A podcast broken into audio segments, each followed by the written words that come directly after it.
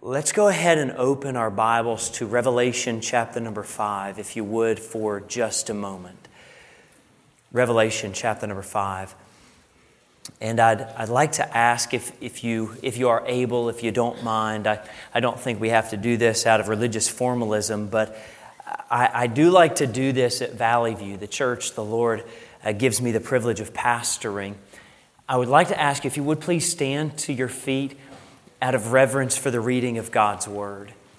I think it's good sometimes that when we open the pages of our Bible, especially we, many of us who are pastoring churches, let's be honest, many times we open God's Scripture and, and we're desiring that God would give us something to, to help others, and we study Scripture in that way so many times. And, and I don't believe that's a bad thing, but every now and then we need to pause and just be reminded that this is God breathed this was given by inspiration of the Almighty and is given by inspiration to us. We open God's Word, we're opening the mind of God. We come to the mind of God in Revelation chapter number 5, and we find ourselves in a very peculiar place. Now, you're welcome to search out and agree or disagree on the, on my perspective on this, but I do not believe that the book of Revelation is a vision that God gave John. I, I think when you read the opening statements of Revelation chapter number four, that he is literally caught up in the Spirit. And, and when John says, Behold, and when John said, I heard, and when John said, I saw, I believe that, that God, in His omnipotent ability, is allowing John to see the very vision of the things themselves. And if you would grant me the application of that truth into Revelation 5, I believe that John is seeing something that you and I, the saved in Christ Jesus, will one day take part of.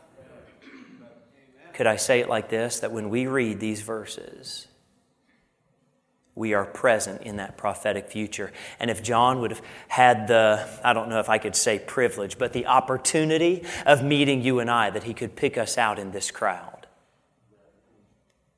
So, with that in mind, let us read from this God inspired book, Revelation chapter 5, verse 11.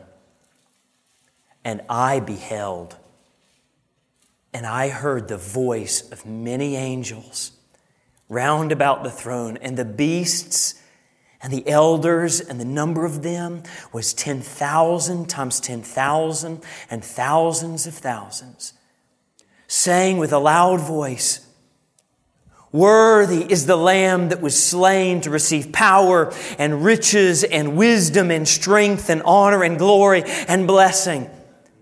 And every creature which is in heaven and on earth and under the earth, and such as are in the sea, and all that are in them, heard I saying, Blessing and honor and glory and power be unto him that sitteth upon the throne, and unto the Lamb forever and ever. And the four beasts said, Amen.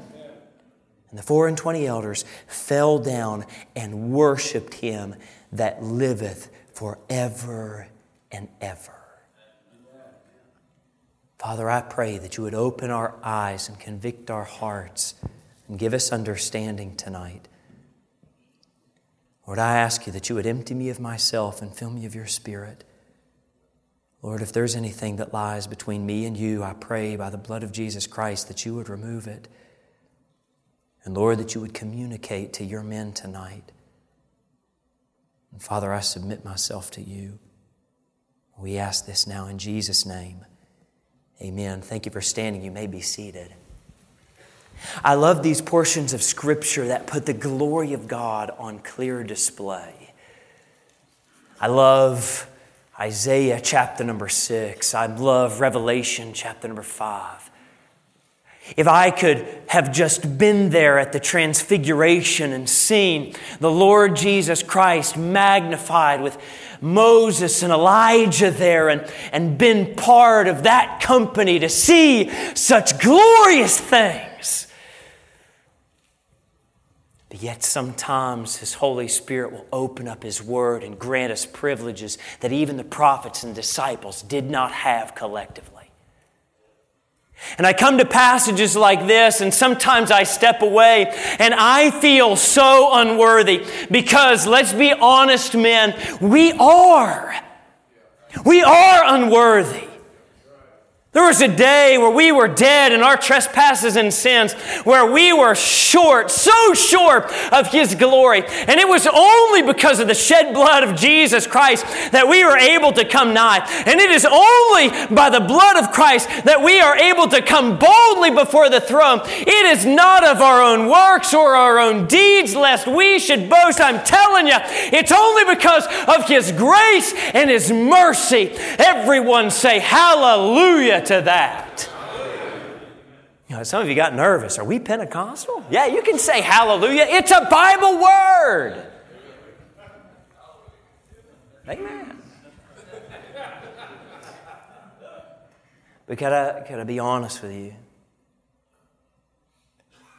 That even though the Bible says not to be weary in well doing, sometimes I get so weary. And there's probably more times where this is true than it's not true. And I'm driving home and I'm just wishing that God would send someone more capable than I. Well, if my church members knew me like I know me, I wouldn't come to my church. I get so discouraged and I make so many mistakes, and it's only by the grace of God that I'm able to pick myself up and continue. Sometimes I start asking this question, and maybe you ask this question too. Why should I continue? Why should I? I've talked to a number of missionaries that go to the field, and they go to the field with, with visions of grandeur and wonderlust of what the Lord will do, and, and glory to God for that. And they begin to express their, their love for a people and their desire to see the, the people in Uganda or the, the people in, in Iran or the people uh, in some other far and distant land, uh, that they would, would, would come to Christ and be saved. And we heard, rehearsed those glorious missionary stories of old, how entire tribes come to Christ and come to faith and are gloriously saved. And with great um, excitement, enthusiasm, and hope, our missionaries go to the field and find out that the people really don't want them there. And they ask the same question Why am I here? Is this really worth it?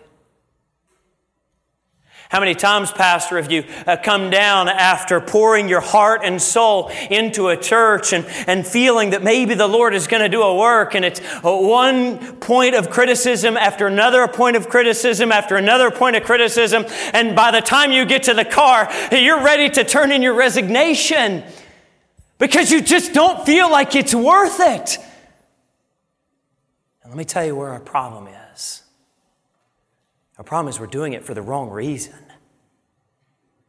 Look, I, I have great admiration for the missionary who goes to the field because he thinks he's going because he loves the people. But, missionary, if you're here tonight, let me tell you this your love for the people will not sustain you when those people don't love you back. Pastor, I don't mean to talk down to you because I'm half your age. But I've learned something real quick in my short years of ministry, and that's this that my love for the people and my care for the people, although it is genuine, although it is real, I am a man and it becomes so fickle. And if I'm doing it just for the people, it's not going to get the job done. But there is. There is a reason why we do this that is greater than the people. There is a reason that we do this that is greater than just our duty or, or greater than our obedience. If you're here tonight and, and you feel the Lord has called you to preach or called you to the mission field and you're struggling with those things because you see these missionaries come in with, uh, with holes worn in the bottom of their shoes and stories of, of poverty and struggle, and you think, why on earth would anyone want to do that? Let me tell you, there is one reason why we do this, and it's not necessarily for the people, although we should love the people. It's not just out of duty, although sometimes we need to rise up and, and, and do things out of duty. Here is the reason why we do this it's because He is worthy. That's why because He is worthy. And if you are struggling tonight, my entire purpose in this message tonight is just to remind you of one thing that He's worthy that He's worthy, that He's worthy of every single sacrifice, that He's worthy of every moment of study. He's worthy of every second that we agonize in prayer. He is worthy of every failure that lies in your past and every failure that is still yet to come in your future. He is worthy of every amount of criticism. He is worthy of every amount of persecution. He is worthy of coming into cold churches with five or six people that don't even seem like they want to hear the word because you're not there for them. You're there for one purpose because He's worthy. He's worthy. He's worthy. He's worthy. I want you to notice in Revelation chapter number five, these people that gather around the throne and begin to praise Him and worship Him, saying, Hallelujah, praise to His name. I want you to notice that the Bible says in verse number nine that it's a new song.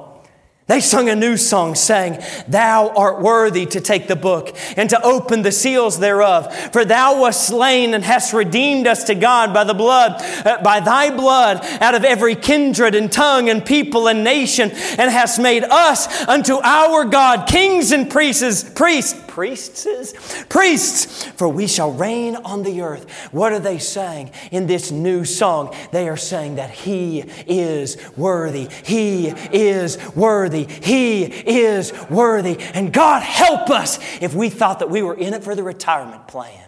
Oh no, we're here for one reason because He is worthy. Now, for the remainder of my time, I just want to walk through a few moments where some of God's servants had to come to a place where they found out that He was worthy.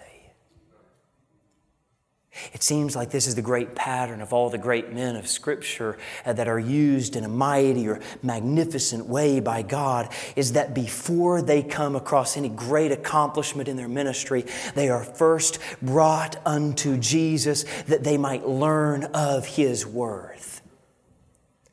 If I were to turn through the pages of my Bible and introduce you to the first man, you know him well. His name is Paul.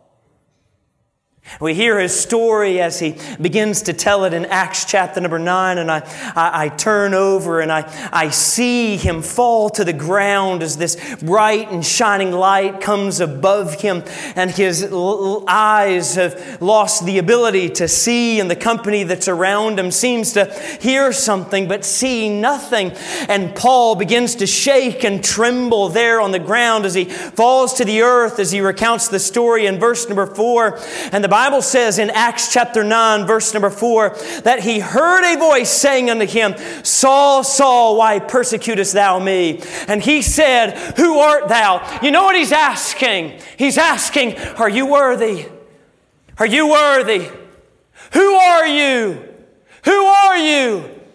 And some of us, we've forgotten who God is. He says that next word, Who art thou, Lord? But it's his next response that should really shake us.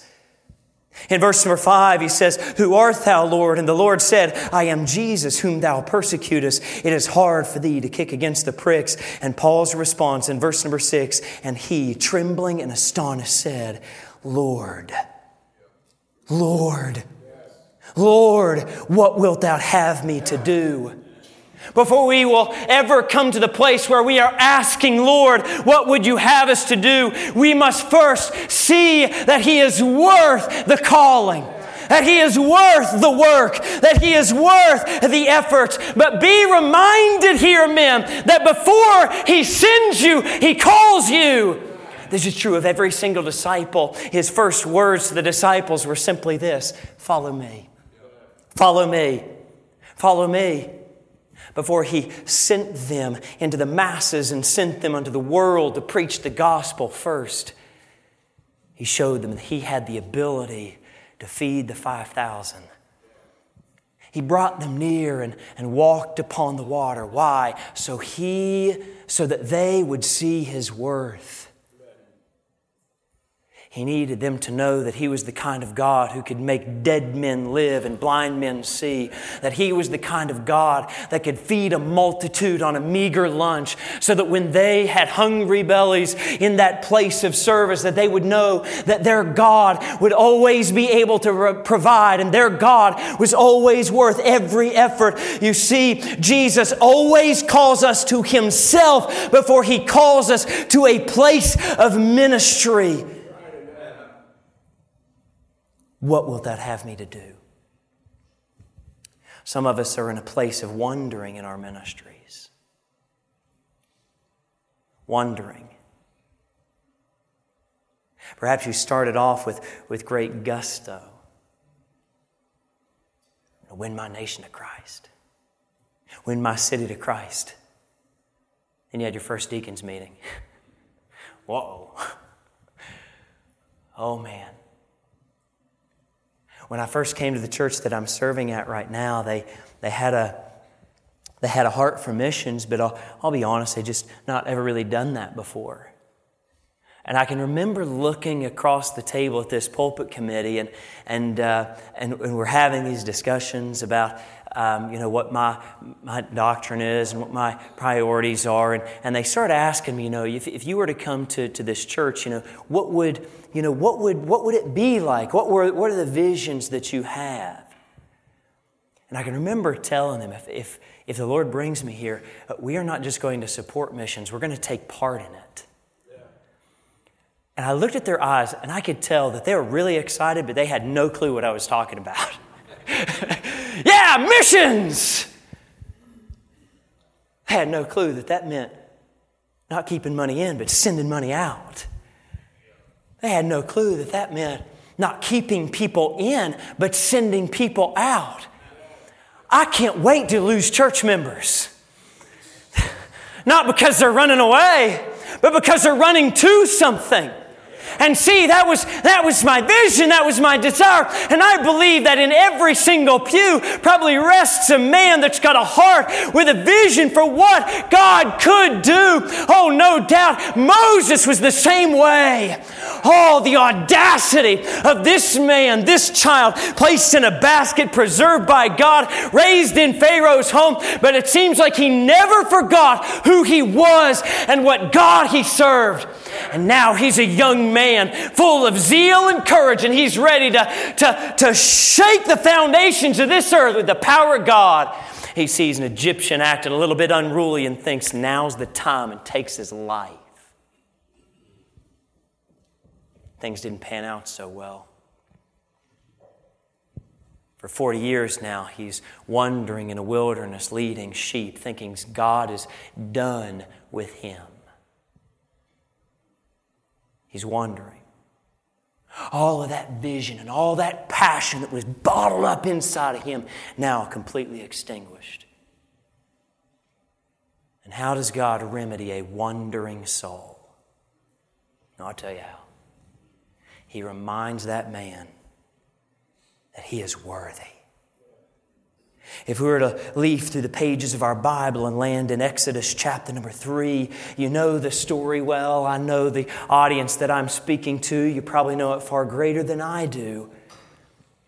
And there he is in Exodus chapter number three, and, and he sees this bush that's burning, but yet it's not consumed. It's an unusual sight, no doubt. And he turns aside to see this thing. And he, as he approaches the bush, he feels the warmth of the flame upon his face, but not realizing the things that are about to happen and unfold, and the change that's about to occur in his life as he thought that God was completely done with him.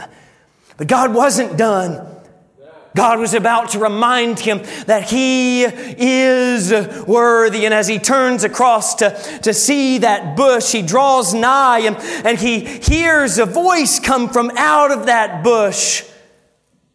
In verse number four of Exodus 3, the Bible says, And when the Lord saw that he turned aside to see, that phrase has always gripped my heart that the, when the Lord saw that he turned aside to see, If you're wondering tonight, maybe you need to get your eyes off all the things that trouble and discourage and vex your soul and turn aside just to see what God might be up to and as he turns aside to see this bush, he hears a voice that I'm not sure he's heard in a very long time. And it's not the voice of his father in law or his wife. It's not the bleating of the sheep that he's been leading in the wilderness, but instead, it's the same voice that said, Let there be light. And there was light. And that voice turned its direction towards Moses himself. And he spoke and he begins to call him toward unto the midst of the bush and said, Moses, Moses, Moses. And maybe someone tonight, God is calling your name. And He's saying, Turn aside and see that I'm worthy. Moses didn't get it quite yet, but as he drew nigh hither in verse number five, God says, Draw nigh hither and put off thy shoes from off thy feet, for the place whereon thou standest is holy ground. You know what God is saying? He's saying, I'm worthy. I'm worthy. I'm worthy. Take your shoes off, Moses. I'm not just some man, I'm God.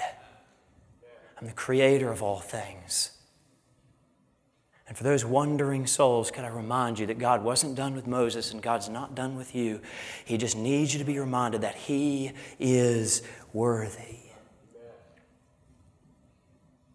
See, Moses perceives this problem even with the people. God, you want me to go to Pharaoh and you want me to tell him to let his people go, let your people go, and, and then these people are just going to follow after me? Moses sees the problem. And in an unoffensive way, I think Moses is basically saying, Whom shall I say sent me? Like, who shall I say? What is your name? You know what he's saying? God, I'm not sure the people know that you're worthy. Could I give them your name? And the Lord gives them this, gives him this, this glorious response. And we could look down to verse number 13. And Moses said unto God, Behold, when I come to the children of Israel, and, and shall say unto them, The God of our fathers has sent me unto you, and they shall say to me, What is his name? You see the distinction here? The God of our fathers, the God of our fathers, you mean the God that's forgotten about us? You mean the God who hasn't heard us? You mean the God who brought us into slavery? You mean the God that, that's got us stuck here? That God? You see, the people had lost sight of how worthy God is. And Moses says, Whom shall I say, or what shall I say unto them? And God said unto Moses, Tell them, I am that I am. And he said, Thus shalt thou say unto the children of Israel, I am has sent me unto you. And if you're wondering tonight, that same I am that was the God of Moses is the same I am that we are gathered here in the presence of tonight. Pastor Jared, what are you saying? I'm saying he's worthy. It'll take you from wondering to willingness, and Moses said, I'll go. Some of you aren't wondering, but you sure are getting to a place where you're wavering. You're not aimless anymore, but, but that vision is, is, is a little less desirable because it seems a lot more impossible. You know, that was the case for Isaiah, I believe. If we could, I'm going to go over to Isaiah chapter number six again, a passage that's familiar to all of us. You can close your eyes and quote it if you like, or you can meet me there and read it. But in, in Isaiah chapter number six, I've always been a little perplexed at how this chapter begins. Yes, we focus on the throne room, and, and in our missions revivals and our missions conferences, we, uh, we preach that, uh, that, that question from, from God whom will go for us and who shall I send? And, and we focus on that answer, Here am I, send me. But we forget how the chapter begins.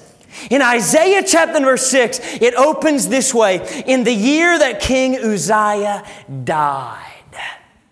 Here is a prophet of Israel the great hope of what God will do. And even though Uzziah was not a perfect king, the kingdom was experiencing a, a, a moment of prosperity and fruitfulness. So, this is kind of unique for Isaiah because that was not the case for Jeremiah. Not the case for Amos or Hosea That wasn't the case for Daniel. Daniel was in, in captivity. But for Isaiah, things seem to be going well. And I'll just say this as a, as a side note, and I don't want to make too much about this, but I personally don't believe that God blesses a ministry. I think God blesses a man.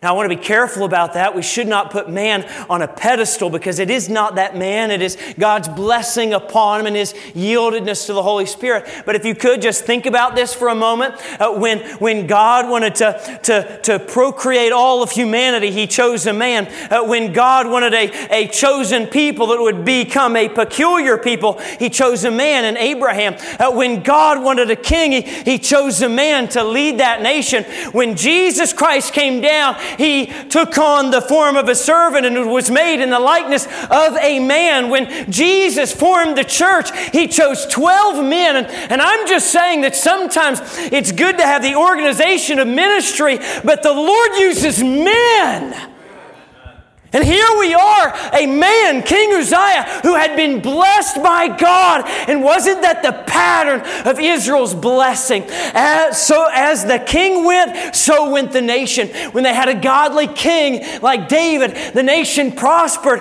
But when they had a wicked king, the nation suffered. And now Uzziah is dead.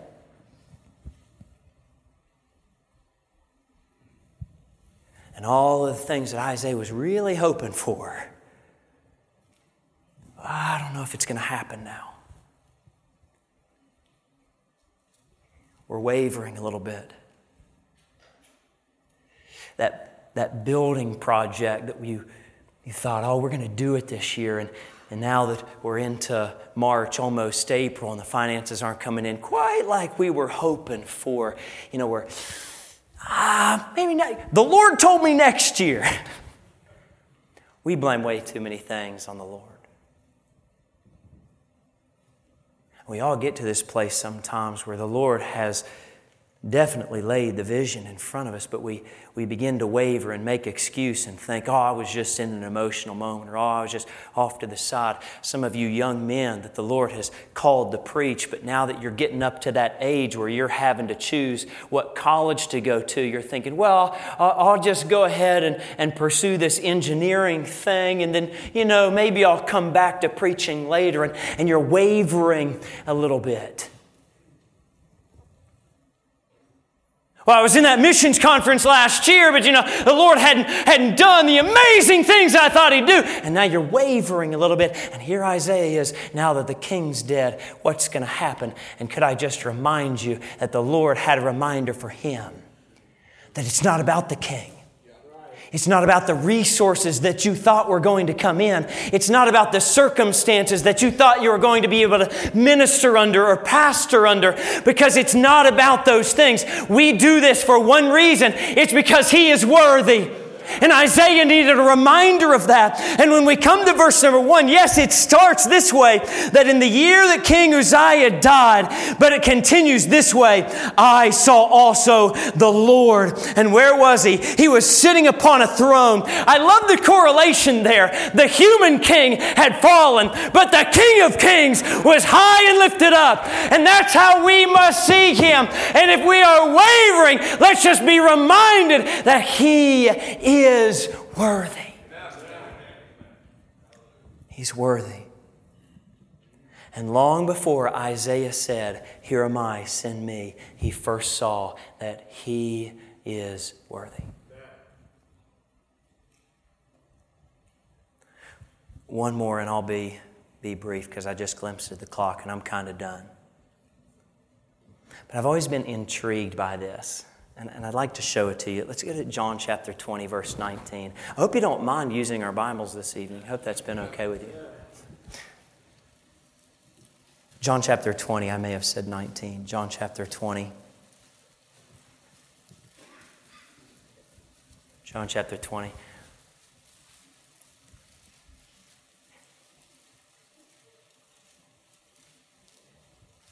Could I tell you three words that that had to have rocked everything the disciples thought was going to happen?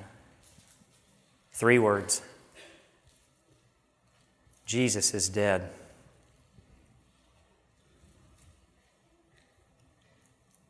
You know, we forget that there were, were three days between his death and his resurrection. Easter's coming up. We're going to celebrate Resurrection Sunday here soon. And we look at the disciples, and there was something there was something devastating that took place. They were so convinced. He's establishing the kingdom right now that, that they just couldn't get their mind on anything else.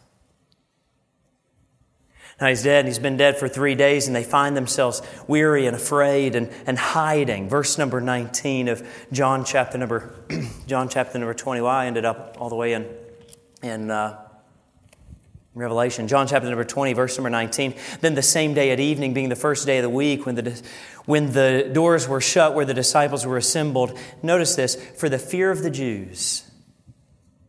For the fear of the Jews. Doesn't exactly look like an army of men that are about to shake the foundations of the earth, does it? They're assembled together and they're, they're scared to death.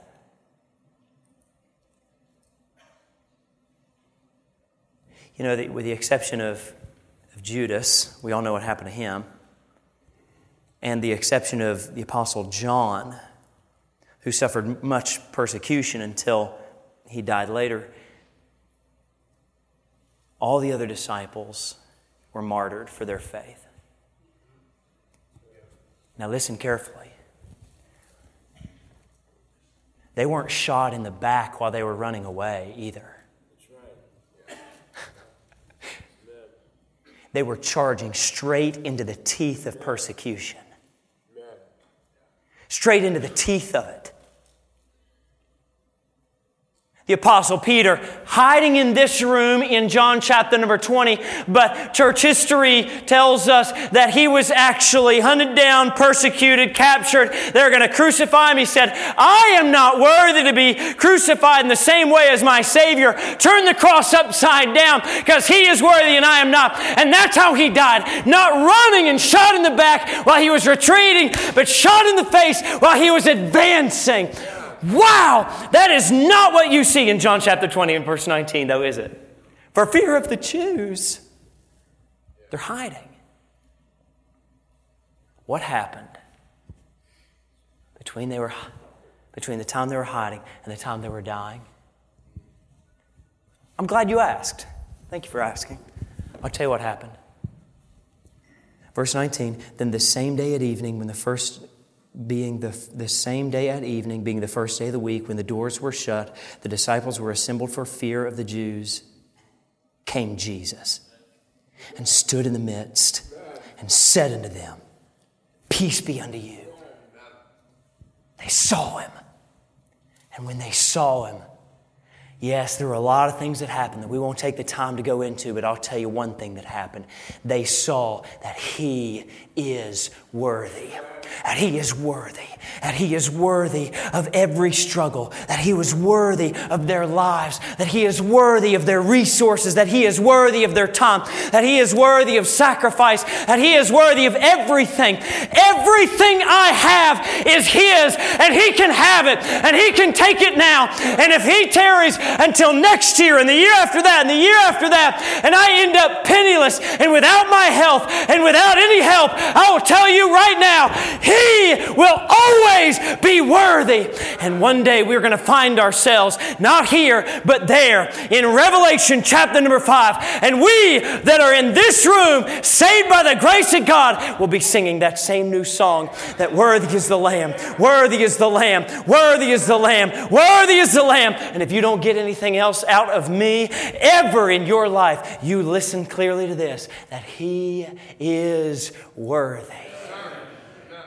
Father, we thank you so much for your grace towards us, and I pray that we would never lose sight of your worth. Father, we love you. We thank you for first loving us. It's in Jesus' name we pray. Amen.